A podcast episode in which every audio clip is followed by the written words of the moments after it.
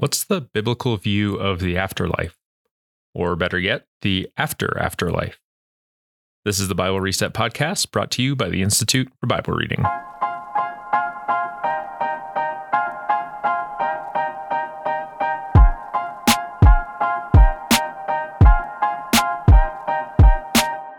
Welcome to the show. I'm Alex Goodwin here with Paul Caminiti and Glenn Paauw. This year on the podcast, we've been looking at what the Bible actually says about some widely held Christian teachings. So we've looked at the new Exodus theme behind the well known Lord's Prayer, and then we explored a more accurate understanding of words like gospel and faith. So today we're going to keep on that same track by discussing what the Bible really teaches about our personal hope after we die. So, as we keep saying on this podcast, Christian tradition is super good, super important, but we always need to be willing to test it against the text of the Bible to make sure that we're on the right track. We get our story from the scriptures, so no matter how long we or our group has held our traditions, the Bible is always the test of whether or not we're telling the story accurately. So today, our goal is to take a closer look at what the New Testament tells us about our future hope, both what happens immediately when we die and also what the ultimate hope of the universe actually is. Because as it turns out, those are actually two separate things. Yeah, that's good, Alex. And um, was thinking about the culture that I grew up in in the deep south, and you know, all of the Bible's messages was kind of encapsulated into three statements. It was all about the blood and the book and the blessed hope. and um, nice. you'd see it on billboards and on church stationery, et cetera. Uh, but the assumption there was that the blessed hope was all wrapped up in a single statement. It was all about going to heaven. And, you know, that's not just only true in the deep south. I think this is kind of universally the way we think about the blessed hope, that the key word and the key location has been heaven. And, you know, we don't have time in this episode to explore the church history behind this. Um, but suffice to say that as Christianity moved, you know, out from the land of Israel geographically and into the wider world, it also tended to move away from Jewish thinking about our, our future, our future hope. And you know, the Jews' understanding um, was always based on the idea of a land that would be restored, a land of milk and honey, that Eden would be restored it had nothing to do with being, you know, whisked away somewhere. And so um, the Jewish background, which, you know, is even present there in the New Testament, was always earth centered. And that is the promise of God's work of blessing would be expressed in the renewal of the land and Israel's place in it. And they saw the coming of the Messiah as bringing God's reign back to earth, you know, end of the story. But, you know, as the story of Jesus began to travel around the Roman Empire, it ran smack into a, a different view of future hope. And there were all different versions among the pagans. Uh, you know, in Greek thinking, you went to the underworld or you went to Elysium or to Elysium fields.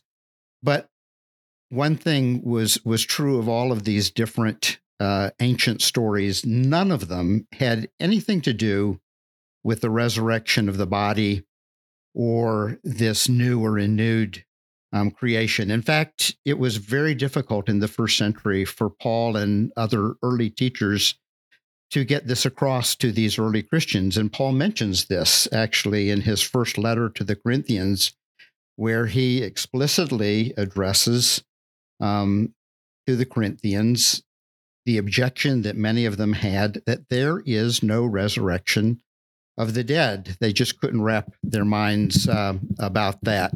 And so, even in the first century, this idea of not only the resurrection of the individual, but a resurrection of the entire cosmos, um, that was being challenged.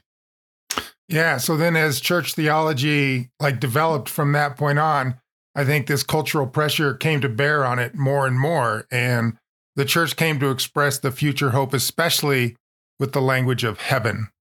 Eternal life began when you died and went to heaven. So the end game of salvation was viewed as leaving this place and going to another place. It wasn't always well thought out in detail. For example, sometimes the vision for heaven included resurrection, but other times it didn't. When you read different, you know, uh, church fathers and the theologians of the Middle Ages, um, there was variety in those viewpoints. Some versions of the Christian hope simply thought in terms of disembodied spirits living forever with God in heaven. So, this is, I think, what most of us have inherited the idea that salvation is all about making sure you get to heaven when you die. Our evangelism plans and presentations typically make this the specific goal of Christianity, getting people to heaven. I know this is certainly what I grew up with. Um, but the scriptures actually describe things differently. So today we're going to address the description in two main parts because that's how the New Testament frames it for us. Yeah, I think that two part idea is so crucial to this and it's really the big paradigm shift I think that that all of all three of us have undergone and uh, and so we're going to go mm. through each of those two different stages and describe kind of how what what each of them entails and how they relate to each other and we're actually going to start with the second most I guess most final stage we're going to start with that part first because the long-term goal is clearly about the return of Jesus as king and the resulting new creation that comes from that like that's the end game. It's what N.T. Wright calls life after life after death. So we're going to talk about that mm. first. And then after that, we'll talk about the big question of what happens in the meantime. We think that it's important to start with the big ending because that's clearly where the emphasis of the New Testament is. Like it talks much more about that than what we'll call maybe the, the intermediate phase. So it's the ultimate ending at the new appearance of Jesus that matters the most in this whole dynamic, this whole story. And it's really, the, at the end of the day, what we're all waiting for, including, as we'll talk about in a few minutes, even those people who have already died. Yeah, guys, I think in this this whole series about faith and the gospel, uh, one of the things that hopefully is has been communicated clearly that the grand goal of this entire story of the Bible can be described as God reclaiming his entire creation. So, Jesus, the Messiah, makes the great sacrifice, and in so doing, he takes on the reality of sin and its consequences, not just consequences for the individual, but consequences for the entire universe and a and a universe that is you know governed by by death and ruled by death and so you know the new testament tells us jesus has won this battle the great reversal of sin and death has started now it's in motion and his own resurrection is described as the first fruits meaning that this is the first of like an entire harvest of resurrection that is coming. And, the resurrection of people, of humans, is only the beginning of God's you know, great new gift of life. And what the Bible describes, much grander, much more glorious, much bolder, um, is extending you know to the entire creation and that's what's coming and you know paul you know, the consummate theologian so eloquently expresses that when he says in Romans that the whole creation has been groaning, you know, mm-hmm. under the under the weight of you know what we might call the second law of, of therm- thermodynamics. That fundamentally everything is on a downward trend, and it's affected humans and animals and birds and the fish in the sky and and the plant life which all you know we've all come to accept this as normative right this is just how how the universe universe works and mm. um I, I was thinking about this the other day because I, you know, somebody had posted on social media that their dog had died, and you know, my my first impression, you know, I don't know what this says about me, but it was kind of like suck it up, you know. It was a dog, uh, you know, or a, or a cat. Oh, but really, Paul, I think Paul, uh, these these are family members. You don't know what it's like for As these. The owner people. of two dogs. I'm offended, but feel free to continue. yeah, well, well, thank you. But I mean, I think that's what Paul was getting at, right? He was talking mm. about the great groaning and which is that we live in in in this soup in this mix where everything around us um, you know is dying. And and you know the the glory of what we're talking about here this this blessed hope is that Christ's sacrifice on the cross has cosmic you know results. And you know Paul talks about that very clearly in Colossians in that hymn of Christ. And uh, he says, you know, for God was pleased to have all of his fullness dwell in him, and through him to reconcile to himself all things, all things, whether things on earth or things in heaven, by making peace uh, through the through his blood, you know, shed on the cross. And that's kind of the part of the story that seems to get left out as the all things. Yeah, exactly. Right. I mean, this is fascinating because we're so used to saying that Jesus died for me, right? That the blood of the cross is for my salvation.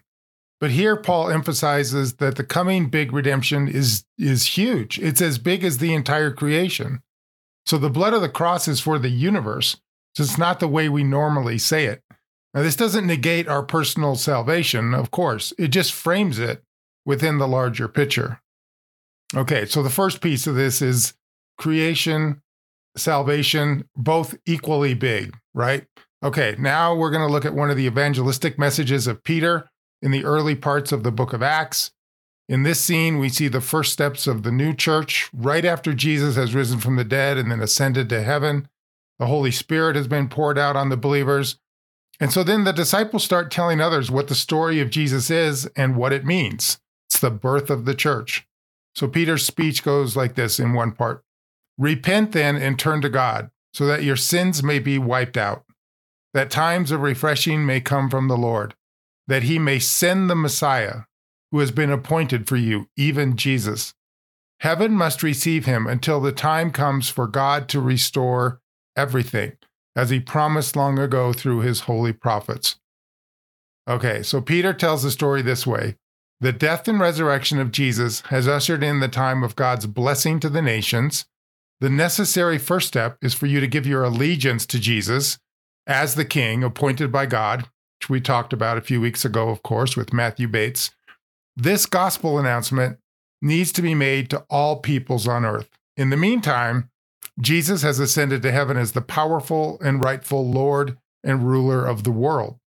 So here's the timeline it's when Jesus appears to us on earth again that times of refreshing, as Peter calls it, will come, and that's the time when God will restore everything.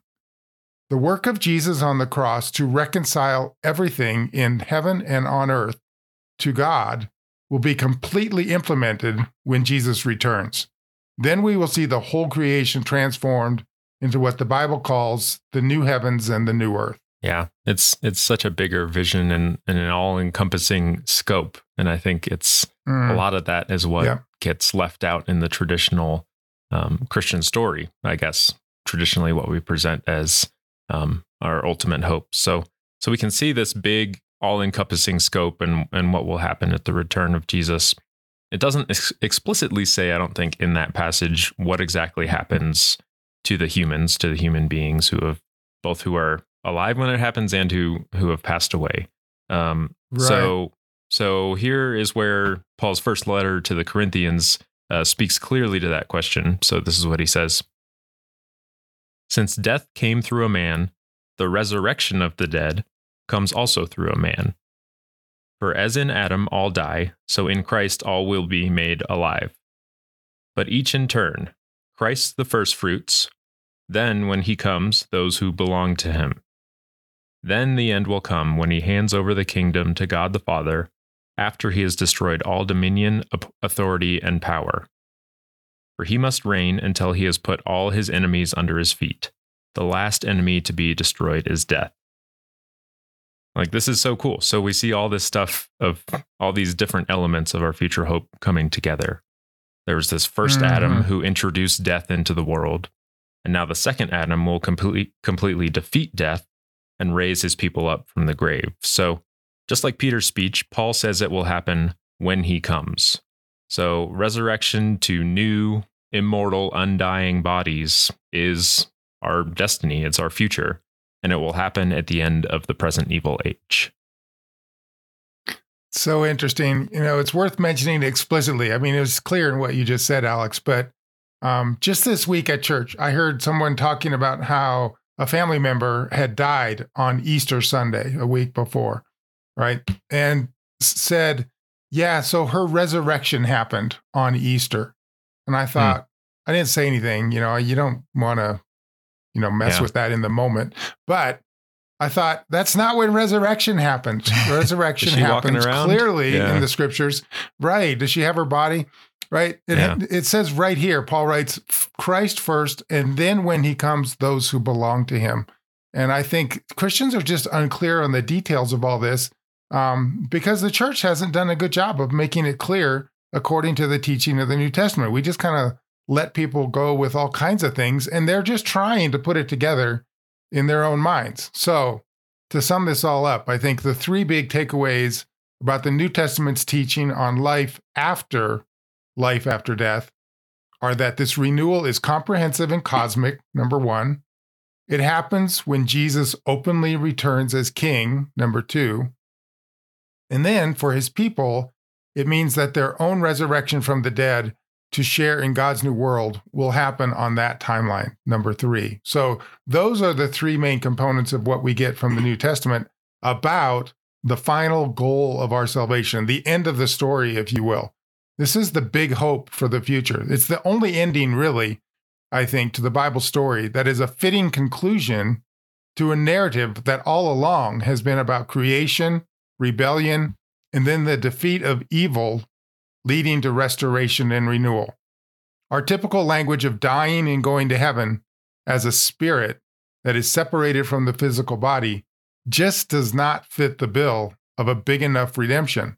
It doesn't do justice to God's love and his intention for his creation of God that that God is doing through Christ a much bigger, grander thing.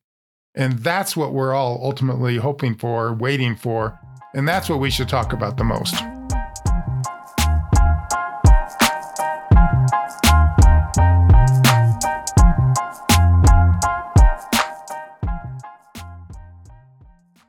I mean, I think we're um, hosting this episode because all of us um, have some regrets that we didn't hear more about this bigger, grander mm-hmm. story uh, as we were we were growing up in the church. And you know, I mentioned growing up in the deep South. Uh, I also grew up in the age of gospel tracts. Yep. and uh, if you think about those, they were they were hyper individualized, and the ones that I read, you know, there was usually at some point in the track there was a vision of a, of a celestial being sitting on a throne, and you know, some poor schmuck is standing before the, the throne trembling and this we were told was the good news yeah right of, uh, right. of, of the gospel yep. and um and you know no wonder um people are are confused uh no wonder people outside the church don't know about this bigger hope or associate it with christianity because we really haven't even made it clear enough mm. within uh, the church so um anyhow, this has been a good conversation, but guys, we'd be remiss if if we didn't ask the big question then what does happen to us? What happens to Christians immediately after we die? You know, before the resurrection of the dead? What about life after death? Um, are we going to heaven when we die? Is that a good way of expressing it or not? And I, I think the first crucial thing that we need to say about that is that the New Testament barely mentions this part of the story. Mm. And, yeah. you know, since the strong emphasis is really on the end game, the returning presence of Jesus, our resurrection, the arrival of a glorious, all encompassing new creation. And so, you know, this, this interim state is just not a significant teaching in the Bible because it's not the main point. It's yeah. uh, it's not the goal, and so it isn't it isn't described in detail. Yeah, it's yeah, ironic. Which is crazy. That, just oh, go ahead, Alex. I was just, we're probably going to say the same thing. Just crazy, just thinking about uh, what you were talking about a little bit, Paul. Sort of the evangelistic model of knocking on a strange per- stranger's door and asking them, you know, if you were to die tonight, do you know exactly what would happen to you in that moment? Like that's kind of what the crux of evangelism has been Yeah. for so long, and the New Testament hardly says anything about it. In reality, it's just kind of crazy to me. Yeah. I was just going to say it's ironic that we've made it the centerpiece of our hope the way everyone would associate that with Christianity is that moment when you die and go to heaven or not. Right. And the New Testament doesn't spend a time and attention there and has this other huge thing in the story. And we don't talk about that. That's just strange, I think. Um, I think what's happened here is that since the church's tradition has not been clear about these two stages to our future hope, people have just filled in the first stage with everything they ultimately want. So we get people saying all kinds of things about what it's like in heaven. I mean, all you have to do is listen to contemporary Christian music and you get the picture. There's there's a lot of heaven songs, right? And people are filling in all kinds of details, um, dancing around the throne, family reunions. No offense, Paul, but playing golf, right? all these Yeah, we- favorite we- activities. We, al- we always heard it as kind of like an eternal church service, which oh yeah, kind of yeah, that's what made me tremble. right. I was going to say, if if there's no tears in heaven, I don't know how you could play golf up there. it seems just uh, totally at odds with each other. right. So the thing is, though, if we're supposed to get our story from the Bible, we have to say that none of that is actually in the scriptures. And I don't think we're supposed to be free to just make up things in the Christian story. Um, but at the same time, when there's a lack of detail, right, I understand the urge to do that. When I lost my wife, Jane, last summer, right, I was looking for some reassurance about her. I mean, I, Yeah. I wanted to know that she was fine, that her suffering from the leukemia was over. So I completely understand this impulse to fill in more gaps about heaven than we really know, right? Like what's happening to my loved ones right now. But that doesn't mean that I can just speculate and that whatever I make up in my mind is accurate or warranted. I mean, I've had to personally struggle with where do I get my story from, right? With my own wife. Um, Mm. And so I get it. I mean, I get the impulse. Um, but I also want to be faithful to the scriptures. So, one of the things I think it's also worth mentioning here is that when people think about what heaven is, they oftentimes easily conflate teachings about the new creation at the end with the current situation in heaven. For example, when people think in terms of streets of gold or gates of pearl, right, they are taking images from the picture of the New Jerusalem at the end of the book of Revelation. But the text says this is what is revealed at the very end, at the return of Jesus. It doesn't say it's a description of what heaven is now. Not to mention the fact that Revelation, of course, is apocalyptic literature, and these are symbolic visions anyway, not literal descriptions. So I think our whole deal with heaven is we just have to commit as a church to listen more closely to what the scriptures actually teach. And, I think it'll be a more rewarding picture that actually emerges. I think it is a big takeaway that the Bible doesn't have a whole lot to say about Mhm. heaven, but it does have a little bit, or maybe not heaven. That's not really the right the right word. Our immediate afterlife, I guess. Yeah, it doesn't have a whole right. lot to say about that, um, but it has a little bit to say. Hints and clues, I guess we could say. Sure. Um, and and I think there's three things that we'll we'll get into here. So the first thing is the word that's consistently used to describe those who have died is that they are asleep. So we see Jesus use this language. We see that we see it in the book of Acts. The apostle Paul talks about it. There's a story in the Gospels where Jesus says, "Our friend Lazarus has fallen asleep, but I am going there to wake him up." And then in Acts, uh, it's telling the story of the martyr Stephen, and it says, "While they were stoning stoning him, Stephen prayed, Lord Jesus, receive my spirit." When he had said this, he fell asleep. And then Paul says to the Corinthians, That is why many among you are weak and sick, and a number of you have fallen asleep. So there's there's several examples of this in the New Testament, and it's consistent language. So whatever else we learn, first we have to fully account for the fact that the Bible says that they're asleep. It's kind of a mystery, I would say, Mm. what exactly this means. Um, because the exact meaning is never explained. But we do have to acknowledge that it does mean something. Maybe it's kind of imagery for, uh, you know, a, a descriptor of what happens. Maybe the best thing that we can say here is that dead people are quietly resting, which of course fits with the traditional blessing that they should rest in peace. Yeah, just on that point, I just insert one comment here. I mean, the Bible could have said, right, well, all these people are now fully alive and awake like they've never been before. Right. Right? Right. No, it chooses to use the word, and across across different books and different people, it chooses the word asleep. And that's Mhm. something you never hear or rarely hear, I would say, about those who've died and gone to heaven. Um, but yet, Right. that's the that's the kind of New Testament word for it. I mean, I think a, another way of thinking about asleep, um, you know, is maybe the concept of rest. hmm And, you know, I think um, yeah, in Revelation, you know, that passage it's oftentimes used in funerals is, you know, blessed are the dead who die in the Lord and they will rest from their labors, which is Mhm. really a very beautiful thing, isn't it? Indeed, Uh, yes.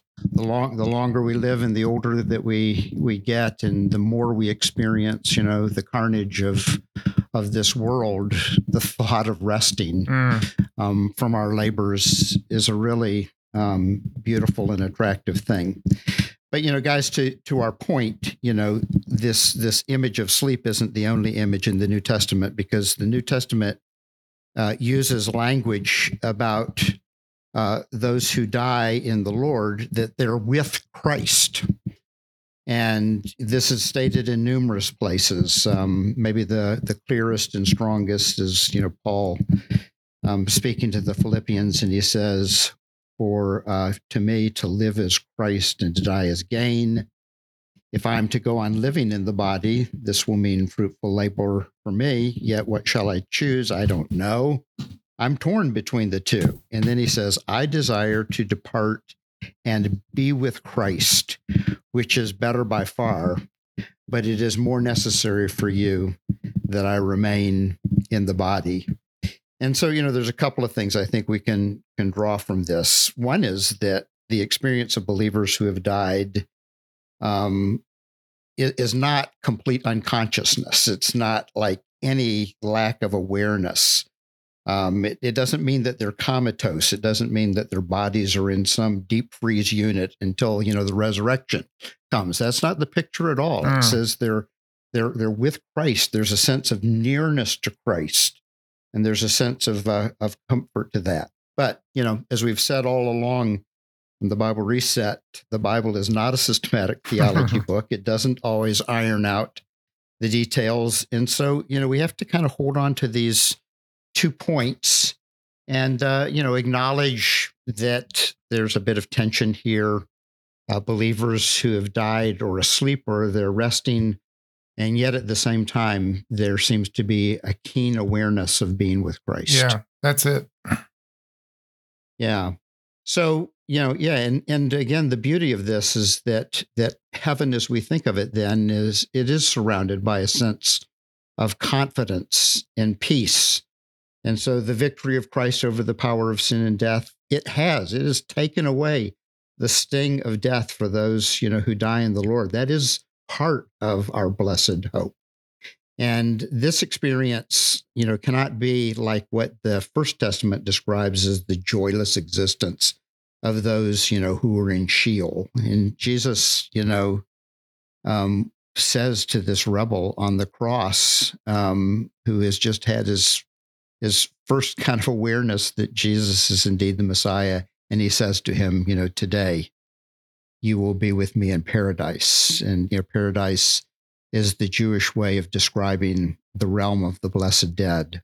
So I think we could, you know, say this and be very confident of this that however we think of heaven, that it is it's a state of blessedness. Mhm. Yeah, right. And that's good. That's real. I mean, that's really clear in the text. And so we can be very confident in saying that. And we just have to put these pieces together kind of the way the New Testament does. All right. So then the third thing I think we conclude from the New Testament is that the dead in Christ continue to share in the fundamental tension of the present evil age. And this is, I think, the thing that really is new to people.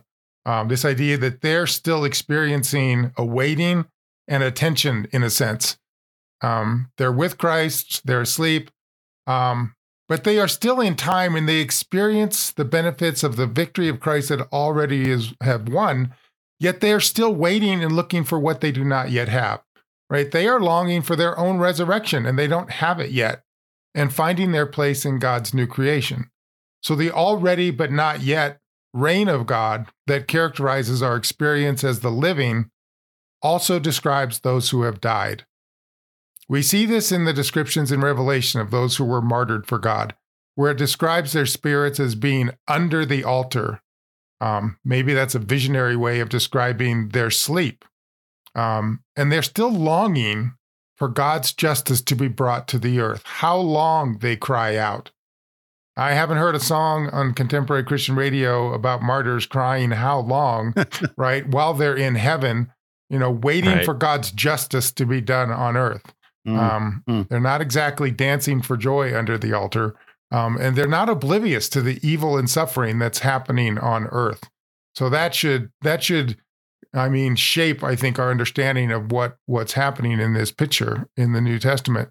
Or, I mean, even think of the example of Jesus himself. He's raised from the dead, he's ascended to heaven, and then he asks Saul, the violent enemy of early Christian believers, why is he persecuting Jesus himself?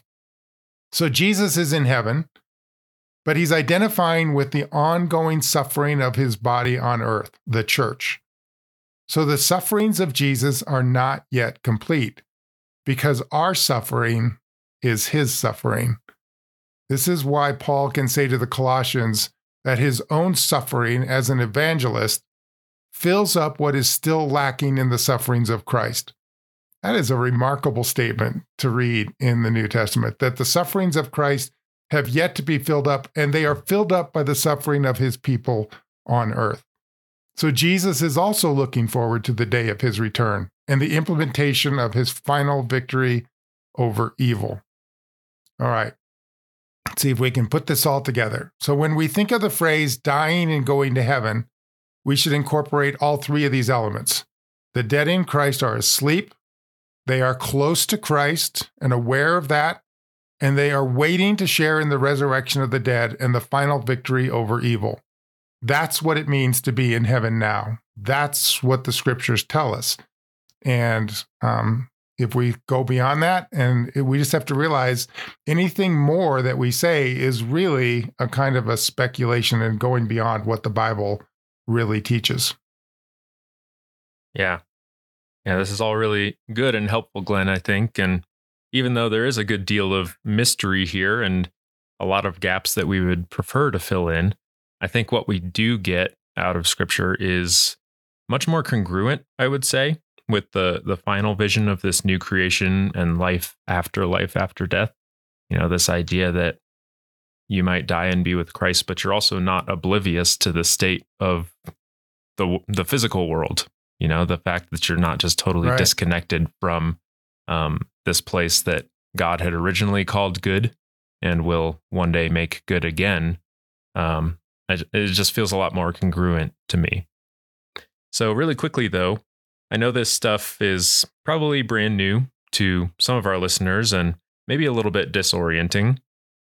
And it's not like this prevailing view of heaven that that is more commonly held today was just spun up out of nothing and out of nowhere.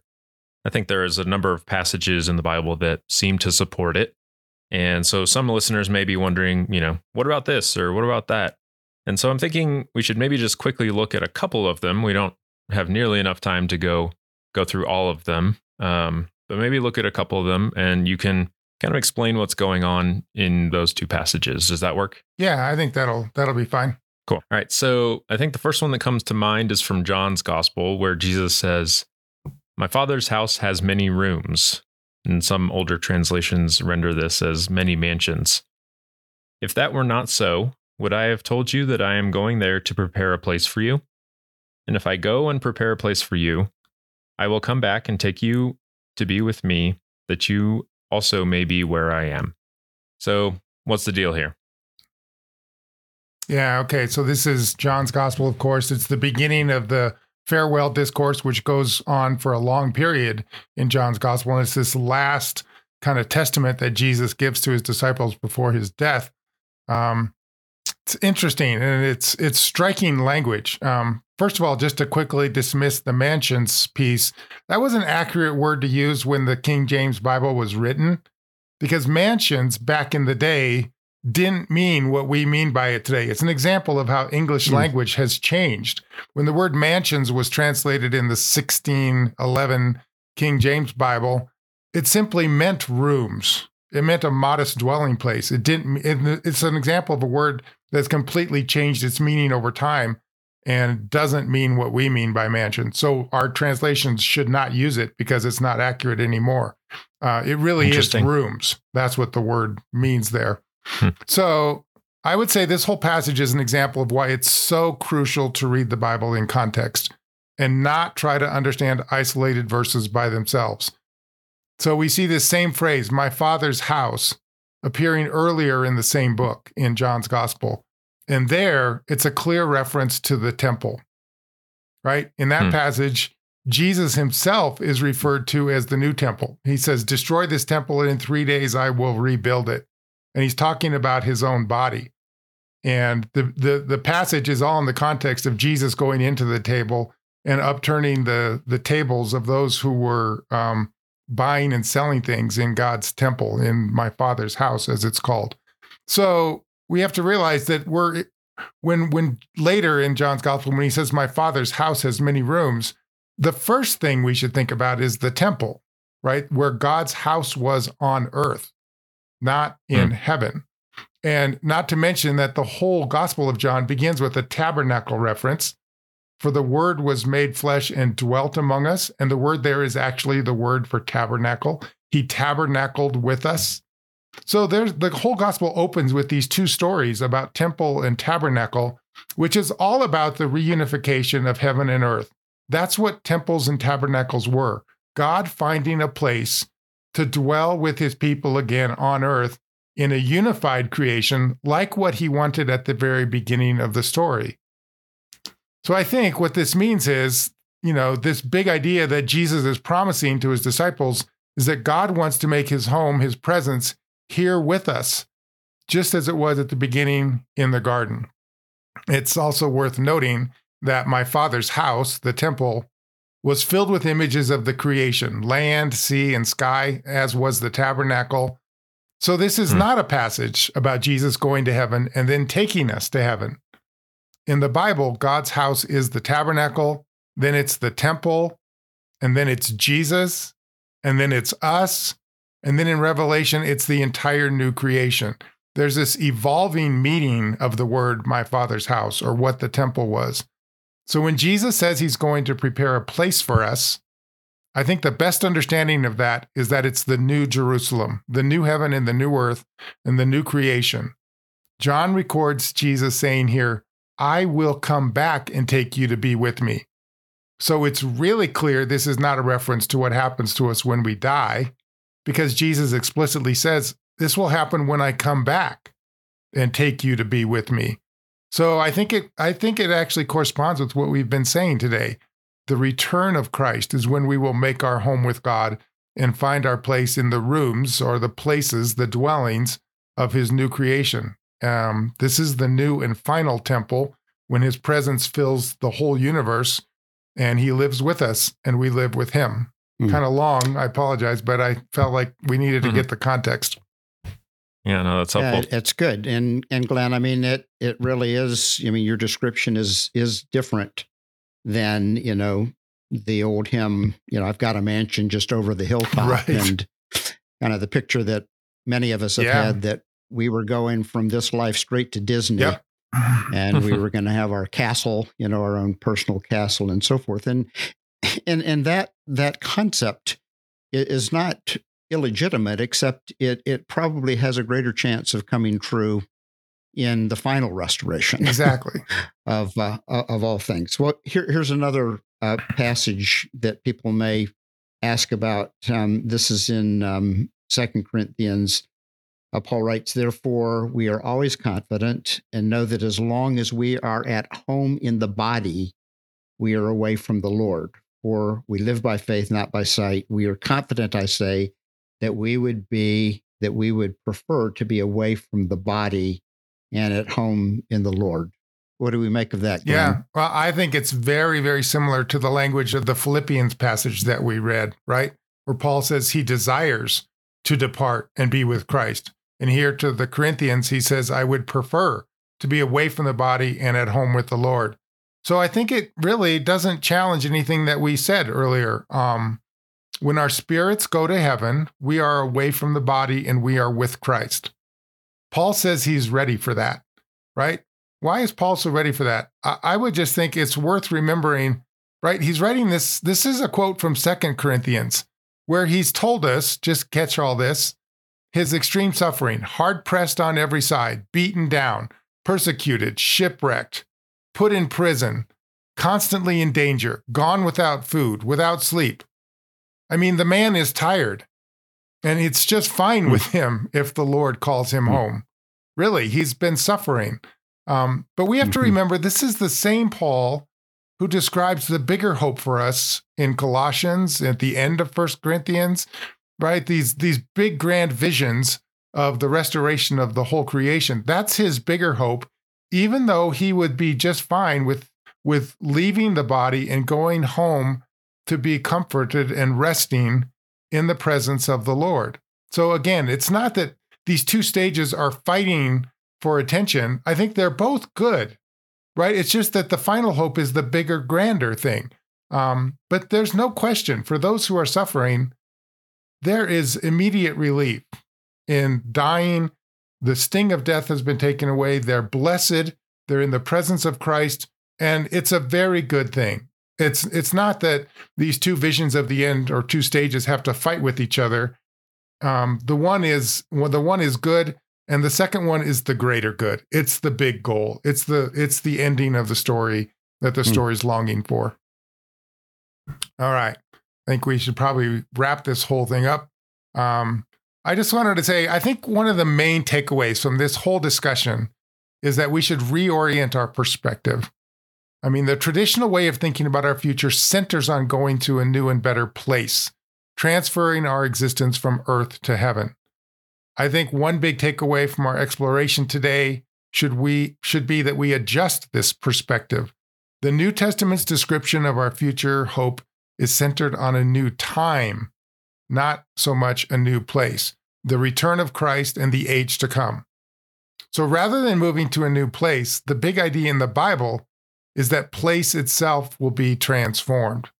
The Bible's name for this is a new heavens and a new earth. It's a reunification of what had been separated because of sin. So it is not Hmm. wrong, of course, to desire to be with Christ when we die. Jane talked about that in her last days.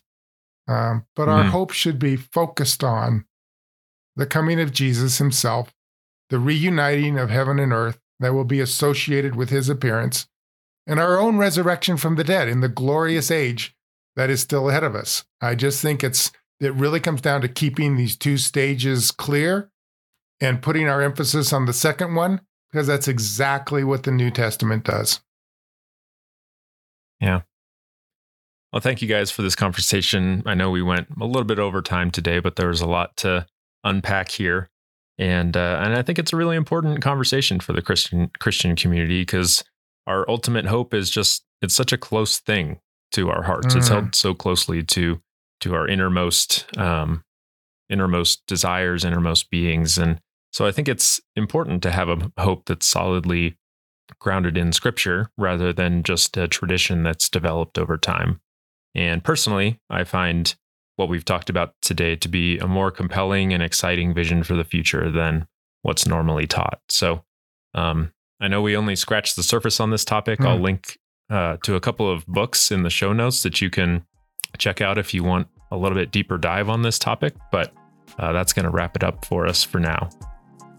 As always, the Bible Reset podcast is brought to you by Changemakers, our community of donors who give monthly gifts of any amount to help us create resources that change the way people read the Bible. If you appreciate this podcast and you'd like to support our work, you can learn more at instituteforbiblereading.org slash changemakers. That's going to do it for this episode. Thanks so much for listening. We'll see you on the next one.